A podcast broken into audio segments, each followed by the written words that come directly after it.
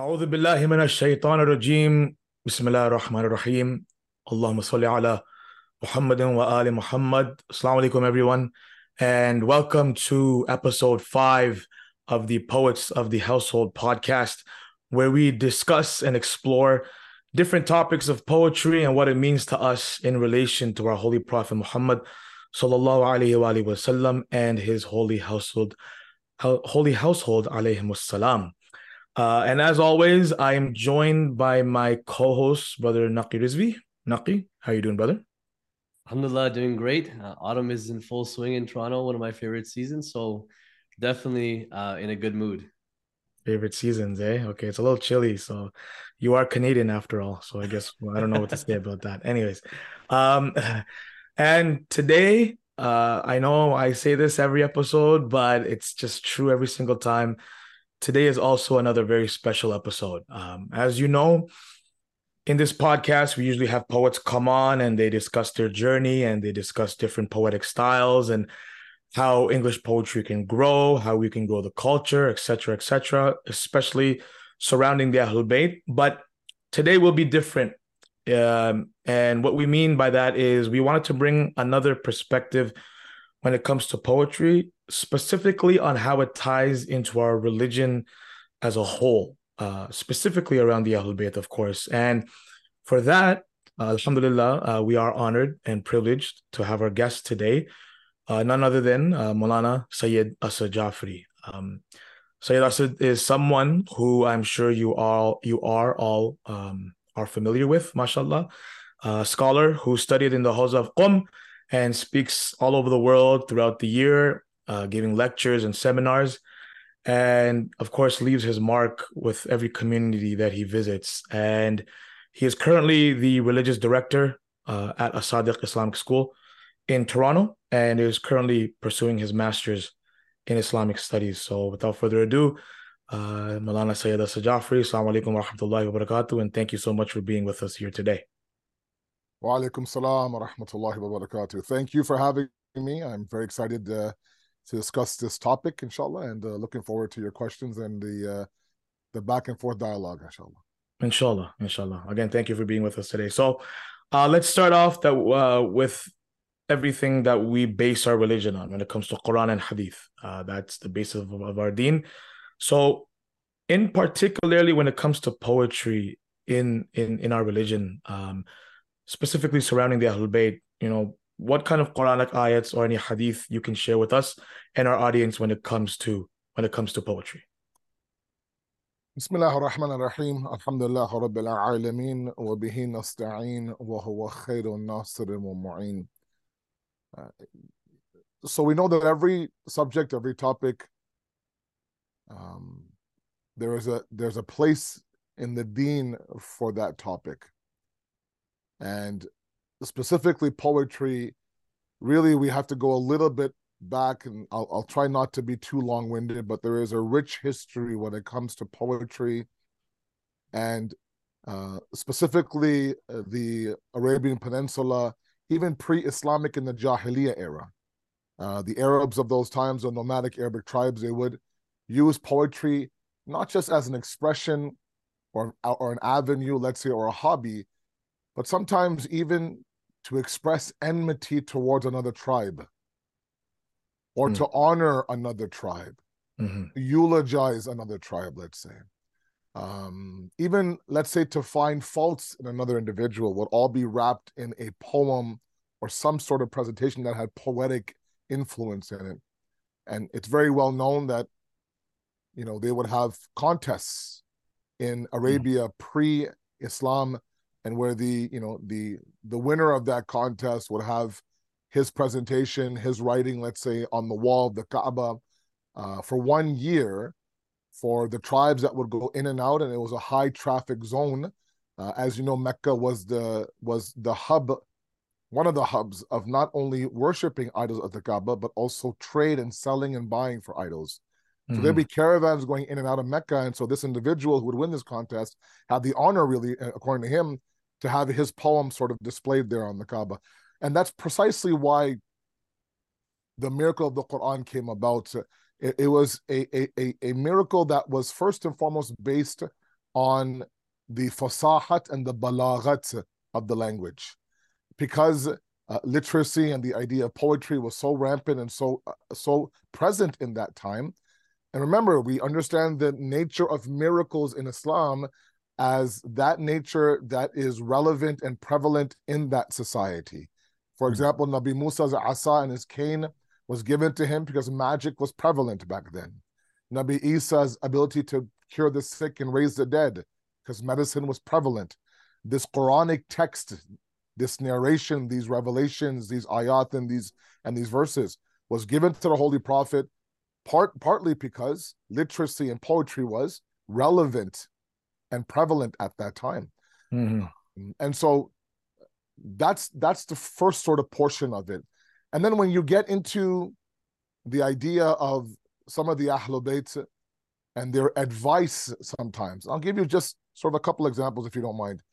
Mm-hmm names that sometimes we think belong to a different context in Islam actually were, you know, very, very um, effective poets of their time.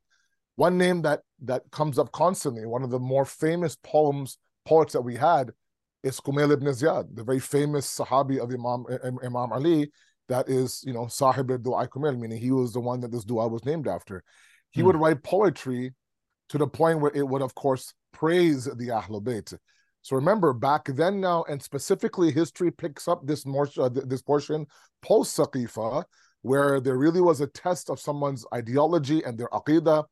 And sometimes people like Kumail ibn Ziyad al Asadi, he would actually write poetry, and in that poem, he would declare his aqidah or mm. declare his allegiance, let's say, to Amir al-Mu'mineen. And that's why when you look at historically, many of the Bani Abbasids and Bani Umayyads, they would what? They would punish these poems, the, these poets, imprison them, sometimes outright kill them, hmm. only based on the fact that they would elevate the Ahl Bayt to a status and then present that for the for the crowds in the form of their poetry. And that's why we have in our hadith, for example, Imam Sadiq salam is quoted um, as, as saying, you know, teach your children, for example, the uh, you know I have it here the poem or, or, the poems of someone called Abdi. Abdi was a close companion of Imam Sadiq. Um, mm. Through that, he says, through this poems or through this poetry, your children will now understand the religion of God. He says. Wow. Okay. So, uh, you know, th- these are these are poets that existed during the Imams' times, and they would be uh, avenues of knowledge that the that the Imams would would would pick up. So you can you can tell how deep rooted and how intrinsic it was in the culture of the Arabs. Um, this this idea of poetry, but again, we're not talking about just a hobby. Somebody had a khayal and a thought, and of course they wrote it. This was sometimes, you know, a definition of iman in Islam, a mu'min and a Muslim, an enemy of the of the Ahlul Bayt, a Shia or follower of the Ahlul Bayt, all based on their writings. And so we have mm. countless hadiths to talk about the idea that the Imams would say, go to that poet and learn the deen from this poet right? so those things exist. Yeah. Amazing. Now, in terms of the Quran, if I can, if I can just touch a little bit about that, please. Um, interesting that the last few verses of Surah Shu'ara, hmm. Shu'ara, of course, poets as as is translated in Arabic, the 26th chapter of the Quran. Uh, it's a very it's a very lengthy surah, 220 some odd verses, um, but very short ones nonetheless. The last five or six are very interesting. And I want to very briefly discuss that because I'll use that as a base for a number of my other discussions later on in this in this program. There was a claim by the poets of that time. Remember, those poets didn't write about God, didn't write about any sort of goodness. They wrote about things that were sort of fuzuli, as you say. Things were a little bit careless, carefree, useless, didn't have a purpose behind them, right? Mm. They can't be compared to the Kumail ibn Ziyad's of the world. Right. And they their claim to fame was that look, Muhammad, like us, is a poet, and his poetry are these verses of the Quran. Mm. And that's where these verses pick up. And Allah subhanahu wa ta'ala now says, look, let's be careful. Don't place my Muhammad or my Rasul or my Habib in the same category as these poets.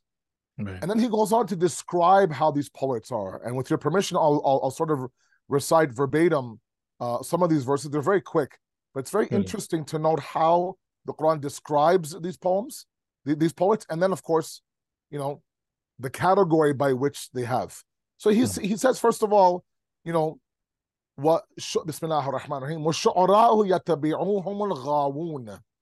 These are the poets who people who go astray, they follow these poets. Ghawun are those people who are the opposite of those who are the uh, mutadayyin or the muttaqin or the muhtadin, the ones who are guided. Ghawun are those who are the opposite of those who are guided. So they're astray. These are those group of people that follow these poets everywhere they go. Now, who are they? Do you not see the Quran says? Very interesting now, the way this verse, verse number 225 of uh, Surah Shu'ara, do you not see that they wander about bewildered in every valley? Mm. These are poets where those who are misguided follow them, they idolize them, they worship them. Okay? And then very interesting, the Quran says they are who? يَقُولُونَ مَا لَا يَفْعَلُونَ They say that which they do, do not do. Right. Now, what does it mean that they wander around the valley? Does that mean they're walking around without any purpose? They're going in circles, this and that? No. Allama Tabatabai has a very interesting tafsir of this verse. He says that their khayal and their thoughts wander around aimlessly. They write about things that are useless or God forbid, they bring they, they bring truth to those things that are innately false. They elevate those things that have been de- degraded by God. And then, of course, they speak about this lifestyle that they themselves don't practice. Mm-hmm. And then the very last verse of this Surah Shu'ara, Allah says, poets in general are like this, except for a certain few. Who are mm. they? إلا الذين آمنوا وعملوا الصالحات وذكروا الله كثيرا except for the ones who have iman, they perform good acts, and they remember Allah continuously. Kathiran, mm. akthariyat. Majority of their time they are mashkul. they are they, they are busy in the dhikr of Allah subhanahu wa ta'ala. So again, Allah is not against the idea of poetry or poets, but it should be an avenue where your your sense of tawheed, your iman, your faith, your aqidah should elevate as you're writing this poetry. Otherwise, mm-hmm. you become like those poems, those poets where the faithless follow you, you become hypocritical, right? And it's important that we understand a little bit of the Quranic aspect to that. Jazakallah. MashaAllah.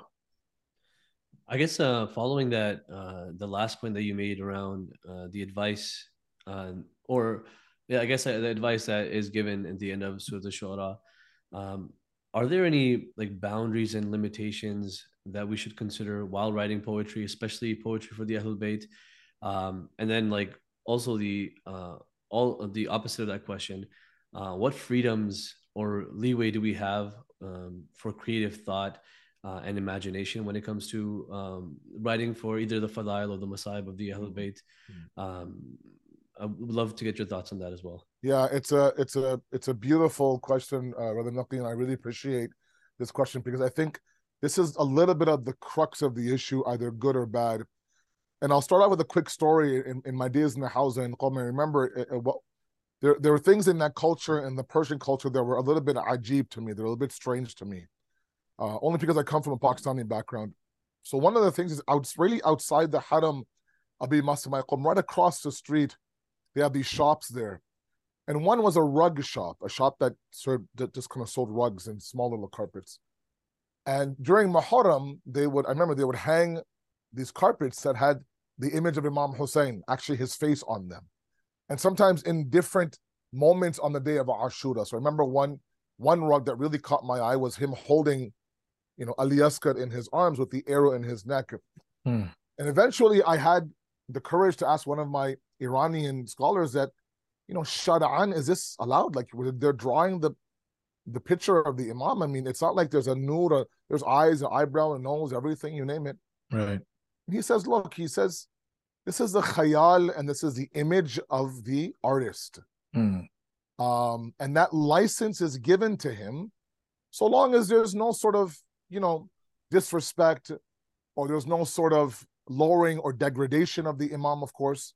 Hmm. But it's interesting how much of a license that artist was given, where you know, in our culture, of course, it's you know almost blasphemous to have that type of detail Frowned Um, upon, yeah. uh, it's it's frowned upon. Of course, it's discouraged. Now, again, not based on the deen just sort of Hmm. culturally speaking. Right. So it really shows me that the deen does give you a license uh, that's creative to a wide aspect. Where the red lines are, and again, I go back to these verses. They they they, they speak volumes, especially for you two who who write poetry, mashallah, very beautifully on a regular basis. Is that we're not going to play with the Sharia of Allah. We're not going to make those things that Allah has frowned upon elevated. We're not going to bring truth to those things that are innately false and that have been prescribed to be false. So Hmm. whether that, you know, and again, how you describe certain events that are real, that license is given to you. Um, Hmm. but like I said, bringing truth to a falsehood, elevating an area that has been, for example, cursed upon by the Ahlul Bayt, those things now become red flags and and red lines. You know, say they say khatte girmiz in, in, in Farsi, that really strong red line that you don't cross into that. It can't be that, for example, a group of people, for example, and so it's a, it's a it's a common example. If you don't mind, I'll use it. You know, a, a group that would elevate Imam Ali to the level of divinity, Hmm. that would claim him to be God, and th- that's a group that, of course, Imam Ali would curse and would and would summon to the punishment of Allah. How can you sit there and do shirk and with me of all people, where I'm inviting you towards Tawheed? You've Hmm. seen me on the musalla and the mihrab.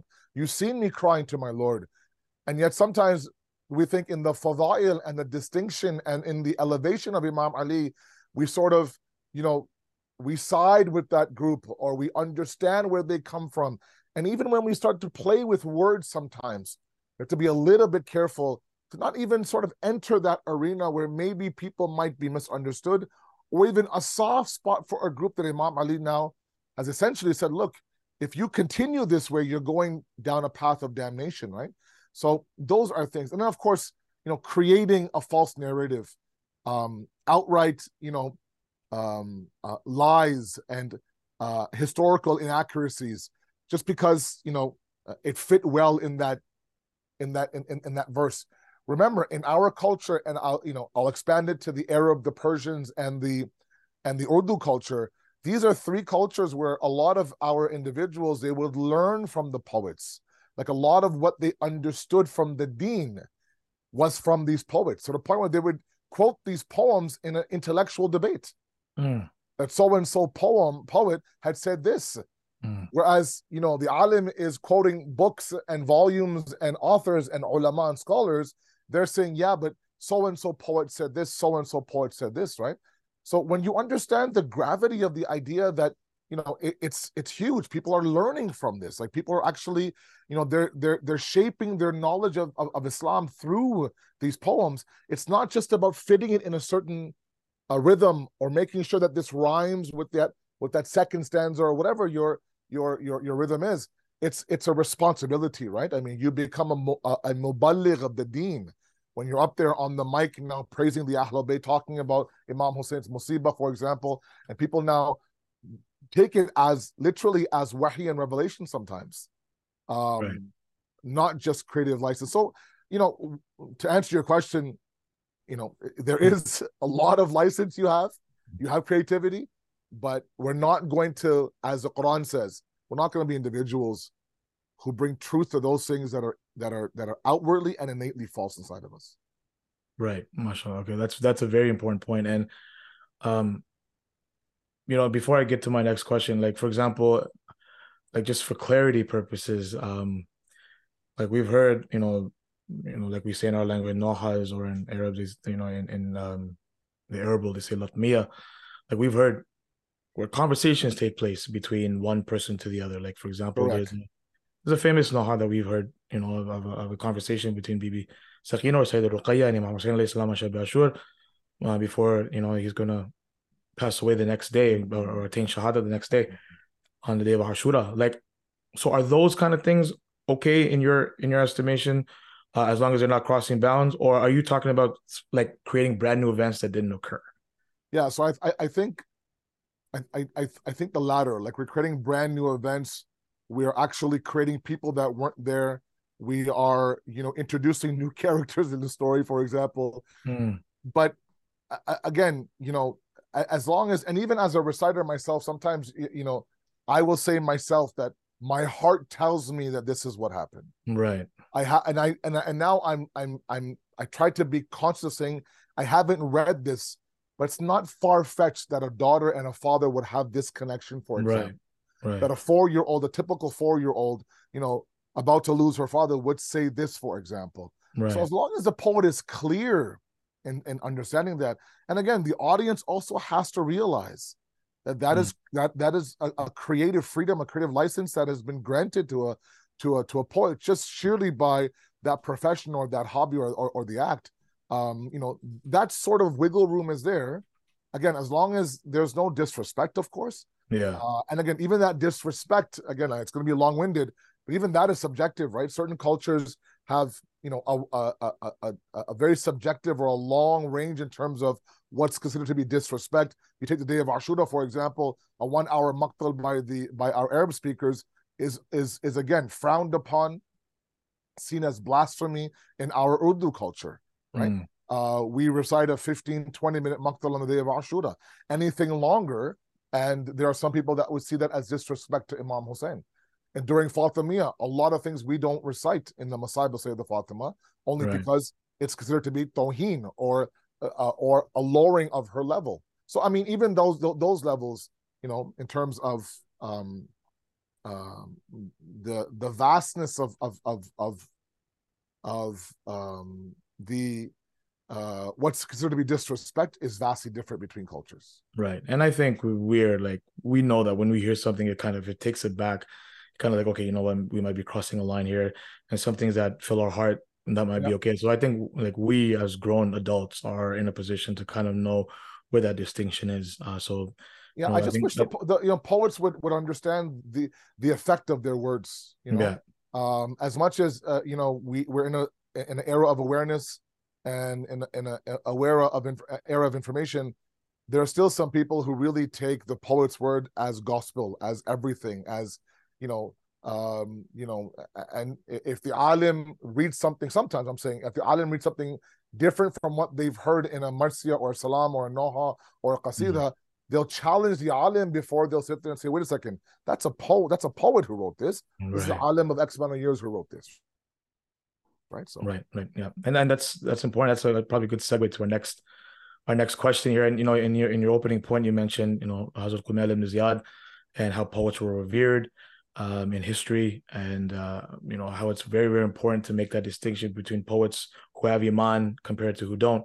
So you know, I kind of wanted to ask you a question in regards to the history of poets that have uh, have gone through during the times of Ahlul Bayt, and if you can mention any sort of events in history where the imams have encouraged people to write or recite poetry, or any events where you know they actually had um, a poet recite poetry in front of them to kind of you know understand the status of a poet or understand what they mean to the society.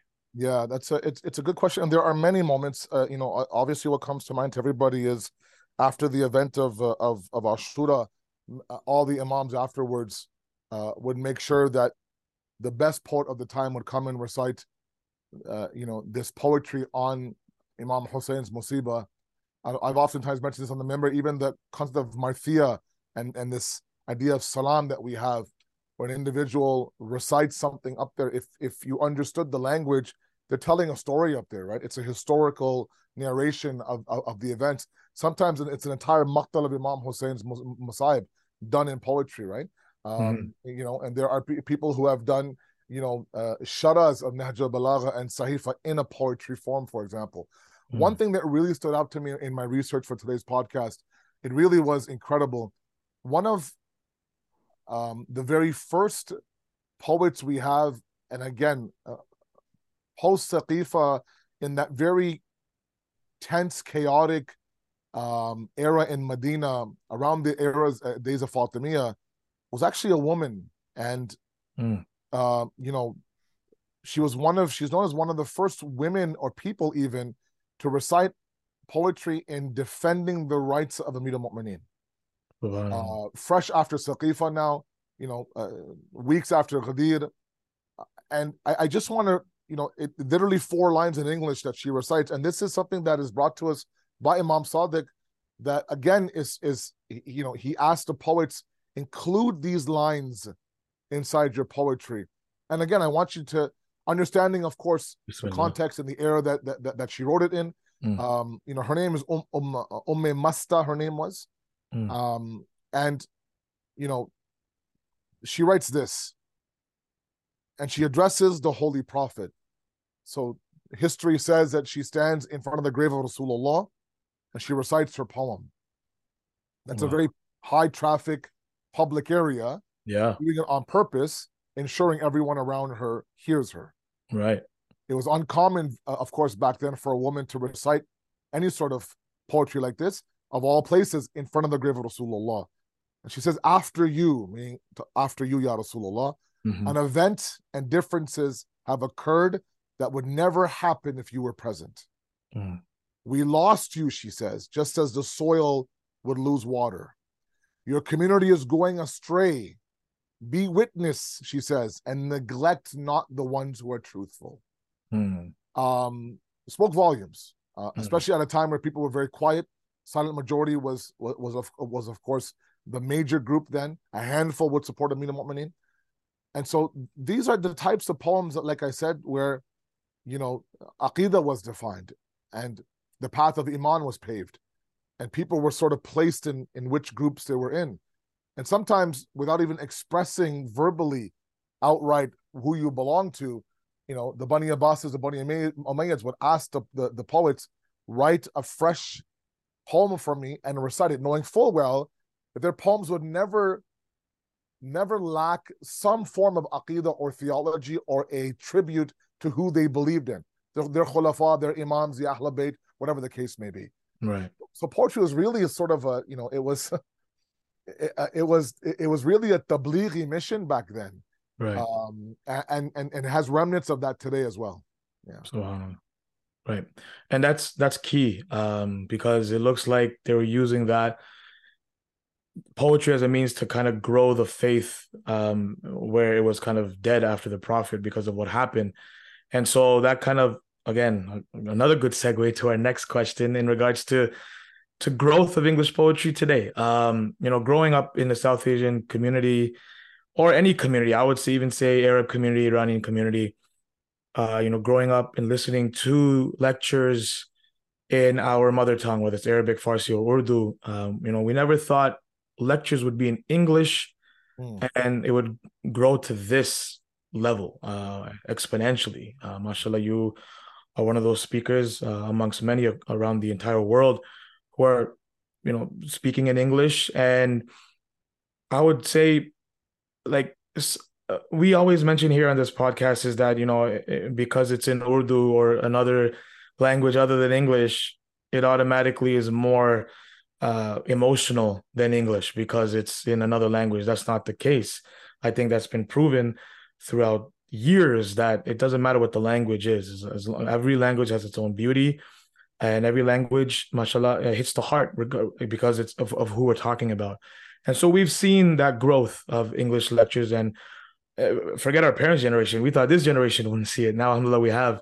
And um, mashallah, you've been part of that group, that growth. So, you know, uh, since we've seen the lectures in English grow throughout throughout the years, how do you think that growth can happen in English poetry specifically as well? Like what you, what have you seen in the lecture circuit when it comes to English, and you know how do you think that can apply to poetry in English as well? Yeah, uh, yeah. you know, uh, it's a it's a great question, and again, I'm trying to keep my answers not so long winded. But no, it's, it's okay.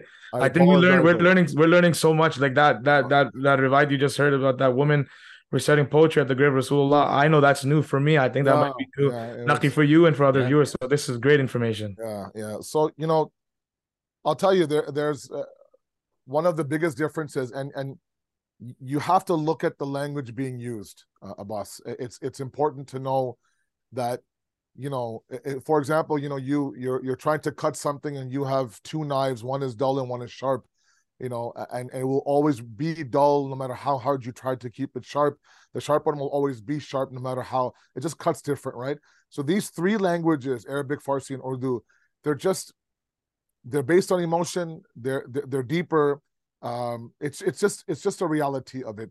They have, yeah. you know, they they describe uh, you know, specific things, whereas English groups everybody into one area. Um, and so it's just a it's a it's a different language altogether to write poetry in. Um, and it's deeper. There's emotion tied to it. There's meaning behind it. Um, you know, whereas English doesn't quite have that depth. Mm. I'm not talking about the, the the reciter of that language. I just just the language itself doesn't have that depth. Right. That's point number one. Point number two, also, and I have a few points about this, this one specifically, is that when you trace it all the way back, uh, you know, in the Hawza Ilmi of Najaf and Qum, they would study the poems of the Imams. Imam Ali was known as a great poet. Mm. Sayyidah Fatima Zahra Salamullah alayha was a great poet. Mm. Um, Imam Sajjad, Imam Hadi, known to be poets. Um, and then when you begin to get into Ghaibat al-Sughra, Ghaibat al-Kubra, then you have the ulama who would take on this skill. Imam Khomeini, for example, rahmatullah alayh, has a whole divana, wow. a whole collection of poems that is published in, in, in the bazaars in Qum. Um, even, even when you look at his writings, they're very poetic in their writing. Um, you know, even even in the way that, for example, today Ayatollah Javadi Amoli, may Allah give him a long life, the way he speaks yeah. is mm. poetic. Mm. He's able to actually, you know, bring words together, even rhyme sometimes. It's pretty incredible. And so that that culture of mixing the the the, the minbar and the scholar on the minbar with the with, the art of poetry combined was always there. Mm. Okay. So a scholar's presentation back then, and and and and, and let's move away from the Imam's times in Ghaibat al-Sughra, Ghaibat al-Kubra, when now the ulama on the minbar, it would be almost wajib upon them. It's not, of course, wajib, but almost lazmi. It's necessary for them to get their point across through verses, of course, through ahadith, and then, of course, through some lines of poetry. Mm. Uh, quoting, you know, Hafiz or quote, quoting, uh, you know, uh, uh, Saadi or quoting uh, Rumi or quoting, you know, Mir Anis or Iqbal or, or et cetera, et cetera, right? Mm-hmm. Uh, you know, you pick up, for example, uh, Ayatollah Khamenei's lecture sometimes. He's quoting you know, uh, Allama Iqbal sometimes. He's quoting this person and that person. Mm-hmm. Um, you know, and that that that fusion, that sort of coming of the two worlds on the minbar was very common in these three cultures. That didn't happen in our culture in English.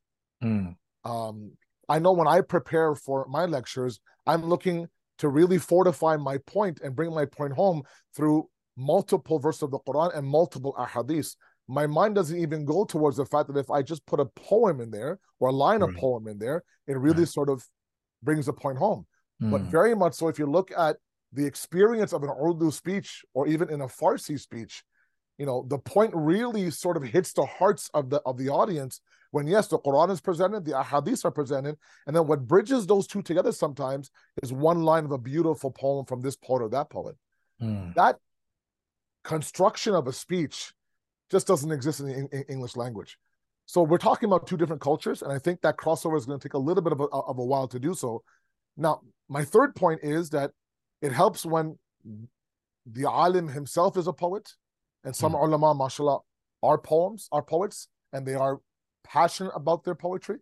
Um, and uh, that helps. And then the final point is that, you know, where the where the impact of the of, of the poet lies is in the character of the poet, him or herself. Mm. You know, the verses, again, I'll go back to those verses and I ask you guys as poets, go back to Surah Shu'ara, last four or five verses uh, uh of, of those of those verses. Allah subhanahu wa ta'ala says, look, if you if you don't have iman, amal salih, and dhikr of Allah, mm. these three things, then you might fall into the category of those poets where the unfaithful and the misguided follow you around. Right, you might be somebody who just allows their thought to go here, go there. There's no accountability, there's no fear of God. You know, whatever sounds good, whatever might get the best reaction, you'll write, whether or not it's accurate, whether or not it makes sense, whatever the case may be. Or God forbid, we become hypocritical. We write about those things, we ask those things, we present those things that we don't do ourselves.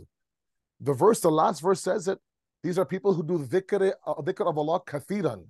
Now, dhikr comes in various forms, right? There's dhikr lisani, dhikr qalbi, dhikr amali, dhikr fikri. Mm-hmm. Remembrance of Allah first of all comes out of your tongue, right? La ilaha illallah, right? So right away, someone who is a poet should stop and think, can this same tongue now profess the unity of God, the beauty of his prophethood, mm. the isma and the fadail and distinction of the Ahlul Bayt. That same tongue now, God forbid, uses itself for obscene language mm. or raises its voice to disrespect members of their family, for example. Dhikr fikri, dhikr qalbi, dhikr amali, all these things, right? Does your heart re- remind you of Allah? Do your amal reflect the tawheed of Allah?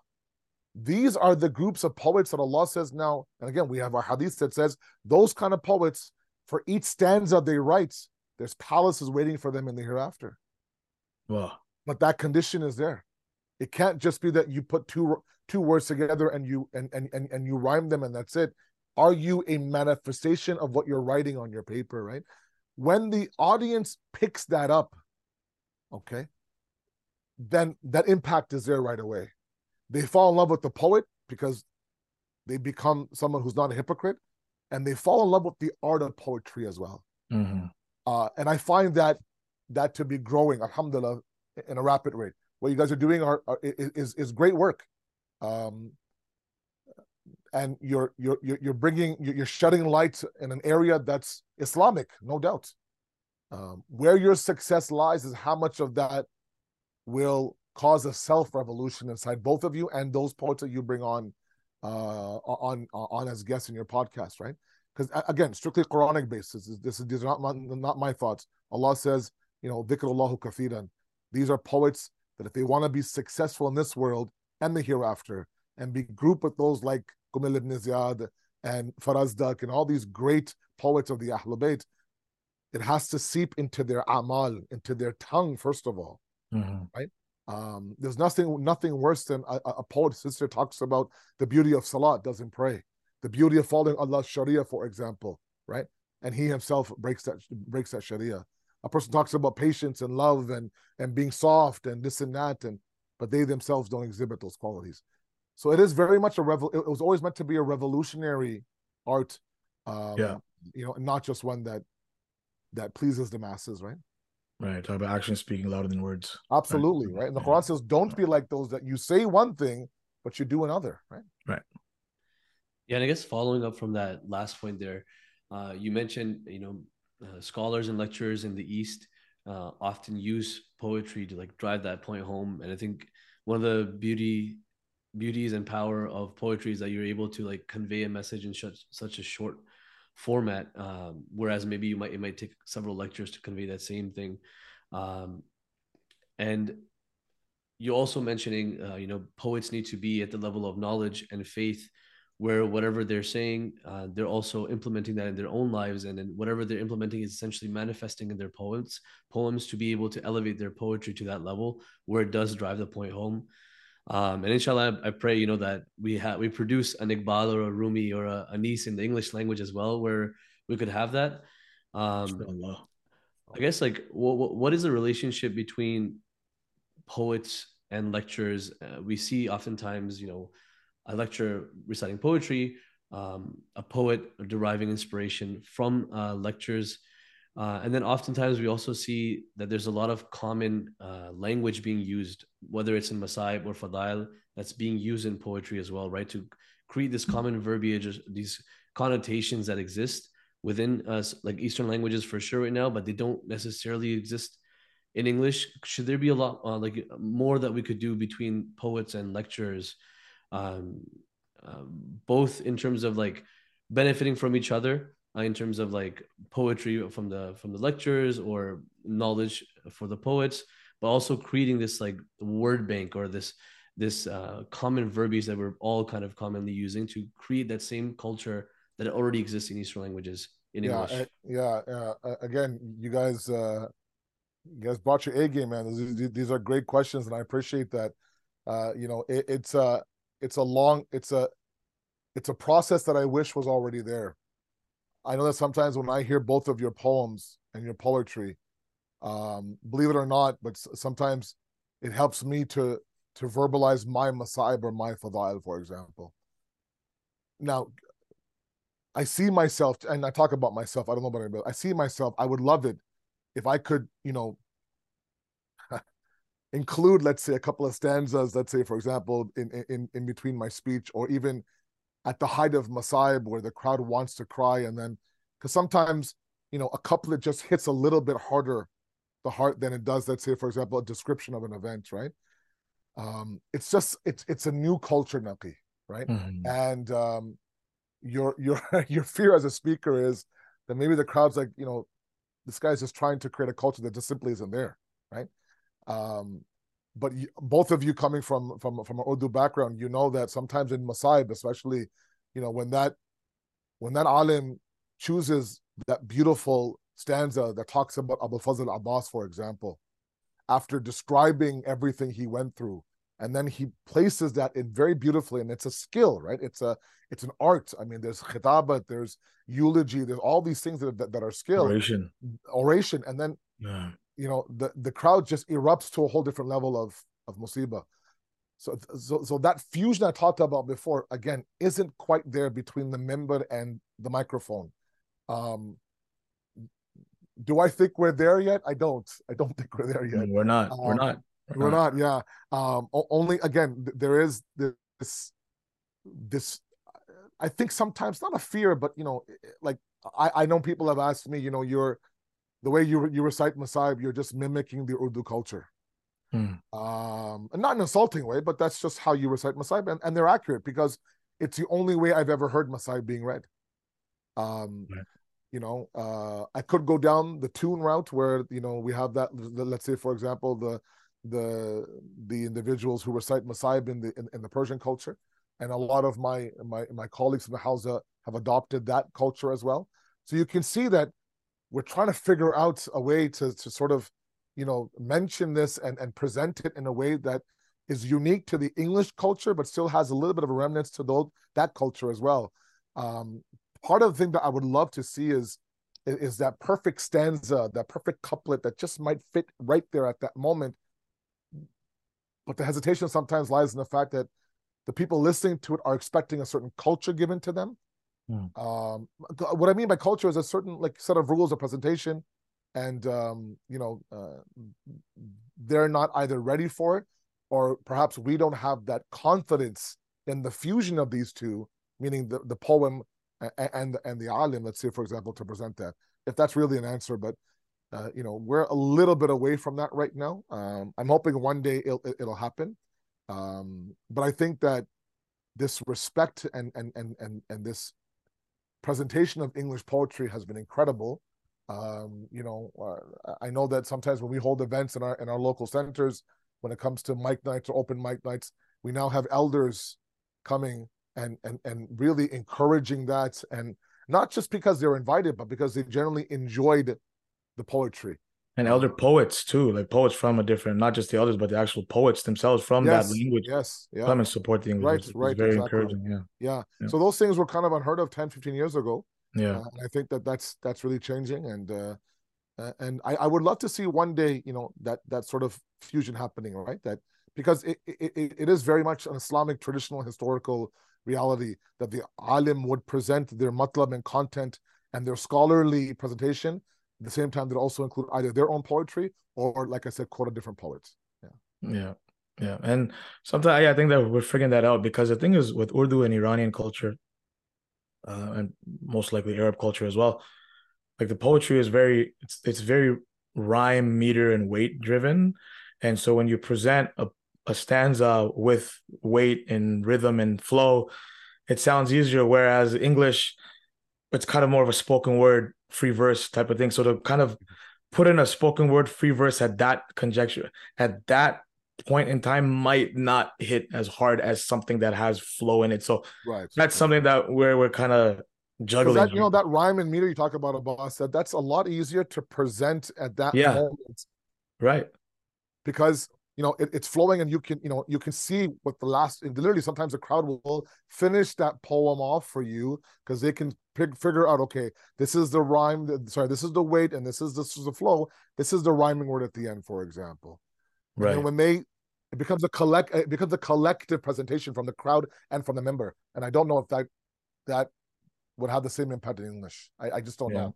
I don't know. I mean, it's okay if it doesn't too. We could create our own culture as well, but we got to see that's a work in Yeah. progress. Yeah, Um, yeah. So, um, mashallah, you know, throughout this conversation, and we're kind of approaching the end a little bit here. Um, you know, mashallah, you've had you have you've had a lot of messages to give, um, a lot of hadith, a lot of Quranic ayat, um, and we kind of wanted to see if there's any other message to the poetry community, or uh, any other up and coming poets, or any poets that are writing, any sort of message you have for them, any sort of advice that you haven't mentioned already. If you've already, if you've kind of hit your limit in regards to any sort of advice that you've already given, then that's fine. You don't have to answer this question. But if there is anything left that you might say that, you know what, oh, I should say this point, you know, this could be the right time to say it. Yeah, no, I think I've made my point. It's just just be responsible. Um, you know, um, understand the impact of the pen that you have. Um, you know, if you're going to uh, uh, take on this uh, this act and and you're going to publicize it and you're going to, you know, make it available for everyone to read, then then then make sure it's it's in line with um, the path of, of of Allah Subhanahu wa Taala and the Ahlul Bayt, and then more importantly is that you know make sure it impacts you before it impacts anybody else Hmm. um you know and uh like i said we don't want to fall into that category of, po- of poets that quran talks about where they're hypocritical in nature they're careless with their pens uh they're misguiding the masses they're pulling them away from the scholars and the maraji and those principles of faith for example right comparing for example a wajib hajj to imam hussein ziyarah for example removing removing the the wujub and the obligation of salat, for example. Uh, th- those things that, of course, you know, th- those are obvious, clear examples. But just understand you have you have an opportunity, really, when you're on the mic or when you post or when you you know you could you know you could pull somebody towards a certain path. You could brighten that day that person is having a, a tough time, renew an allegiance, strengthen an existing faith. All that through your po- your poetry. And I think sometimes, you know, I I think the poet loses sight of the fact that every word they write, the, the- you know, they should be accountable for it, right? That's all. Yeah. Otherwise, I've Um, said a lot already, so I'll, I'll, I'll Mm. keep that down. Yeah. I wanted to wanted to thank you, uh, Sayyid said, for all the advice and and the uh, words of wisdom. It's it's a lot to take back and think about, inshallah. Um, and we have a tradition where we end our our, our podcast usually with uh, with the poet reciting their own poem. And I hear that you also have written a poem for us for today. So we would love to hear that from you uh, before closing off. Uh, yeah. I, I, I mean, I, I, I don't. I mean, you, you two are the poets, mashallah, and you guys write inc- incredible poetry. And uh, uh, you know, one one thing I want to mention, you know, Abbas, you mentioned the rhyme, the weight, and the and the the Meter. flow. You said. Yeah, flow meter. yeah. Yeah. the flow meter i really you know i maybe i'm a little bit old school but i really like when both of you and i've heard you guys write your poems like that sometimes and sometimes it's sort of a free for all but sometimes you know uh, i and i really prefer that form not that anyone's asking me what i prefer but i prefer that form over anything else just because you know number one it's pre- it's presented and and and uh the oration behind it especially both of you you guys present your poems very strongly and you take your audience on a path. And when you have that sort of weight in that rhyme i think it, it's it's it's beautiful. Um the poem i have is a very old one that i remember i had written during one of our camp visits years and years ago when everybody was asked to write a poem and i had i had written it and it's just about you know me and god and, and the forgiveness of god and his mercy and my you know my refusal to to learn my own lesson and blah blah blah. And uh you know i i feel like uh those poets that say oh i have nothing prepared but it's right here bookmarked on my phone you have your you have your book you have your book inside your I abba. was like, yeah, yeah. I didn't bring anything. I just kind of flipped, flip the pages, even though there's a big yeah. yellow tab in the book. Yeah, yeah. So Page 134. page one thirty four. So I, am really sorry. You two are the poets. I don't want to insult. you. Bismillah, please don't I apologize. apologize. It's nothing really. to it. Uh, it's nothing really, but khair. Um, no, please. Bismillah. Looking forward to it. Oh my goodness. Okay. I don't know. I can't doing this. All right. Bismillah ar-Rahman ar-Rahim. Okay. It never ceases to amaze me or phase me how you blaze the trails for, for me of my own deceit. forever committed to those who have been acquitted of their sins by you. One embrace from your mercy, and we forget the taste of disgrace left upon our face.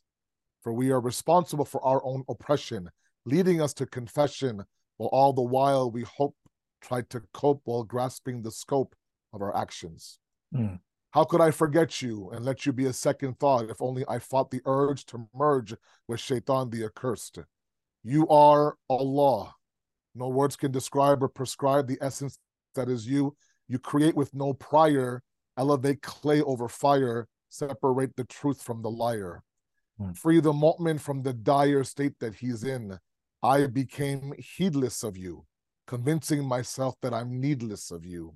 My arrogance controlled me while my desires patrolled me. And in this fight, I was right to take flight to your might and realize that without you, I am but a kite without strings, a bird without wings.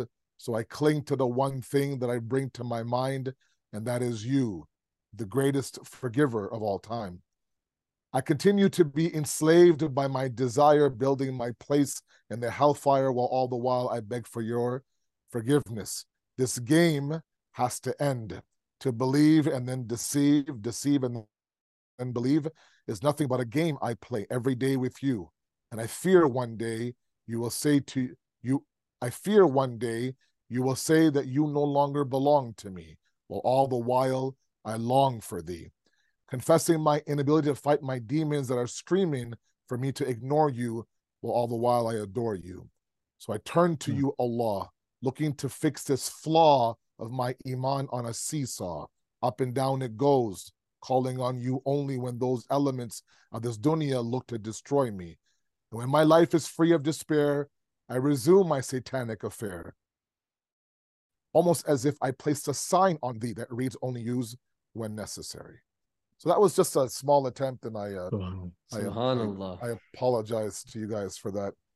That was that was amazing. Uh, I hope it wasn't an insult to you guys. That was- Phenomenal. phenomenal. You know, you know, you know. how You said before, I don't have anything prepared. I'm not one of those guys. He's a, he's one of those guys. I'm not really a poet. You guys are the real poet, and then he slams us with that. Mashallah. Well, just- No, I'm not a poet at fully- No, no, no. Mashallah, that was really, really amazing. Uh, I, I appreciated that so much. Um, hoping hoping to hear more from you, as Sayyid said. yeah.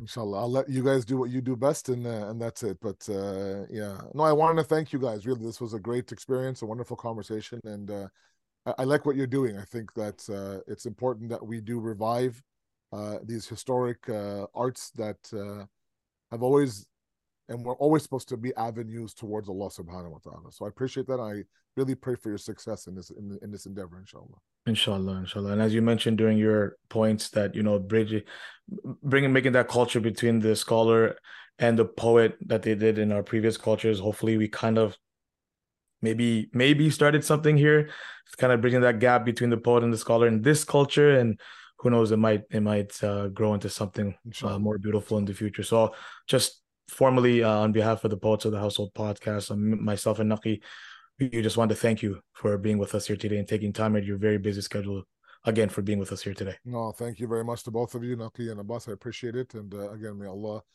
accept your efforts, inshallah, and may these efforts be avenues of self revolution for all of us, inshallah, and for those outside of us, inshallah, as well. Inshallah, inshallah. Uh, again, viewers, thank you so much for being with us here today. Again, like I mentioned, this was going to be a very special episode, and it did not disappoint. Um, alhamdulillah, I learned a lot. Naqi, I'm sure you did, and I'm sure a lot of our viewers and listeners did as well today. So this has been episode five of the Poets of the Household podcast. Thank you so much for being with us here today. Until next time, wassalamu alaikum wa rahmatullahi wa barakatuh.